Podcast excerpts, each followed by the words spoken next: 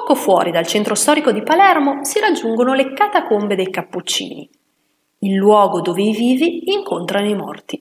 Nel vero senso della parola, però. Ma perché i frati iniziarono a mummificare i cadaveri? Per dare ai parenti la possibilità di incontrare i loro cari come se fossero ancora in vita.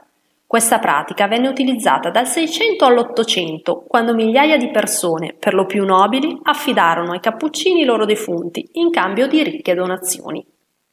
Scesi nelle catacombe, l'atmosfera diventa quasi surreale. Buio e silenzio la fanno da padroni. Ad attenderci circa 8.000 salme mummificate, disposte ognuna nelle proprie nicchie o bare, perfettamente intatte e ben conservate, su cui è ancora riconoscibile il vestito che portavano. Tra questi distinguiamo preti, carabinieri, dottori, donne e bambini. In queste catacombe si trova Rosalia, chiamata la Bella Addormentata di Palermo. Si tratta di una bambina di due anni, morta di polmonite nel 1920. La sua salma è conservata in modo incredibile, quasi come stesse dormendo. Ancora oggi sono visibili le ciglia, un viso roseo e dei bei riccioli dorati avvolti in un fiocco rosa.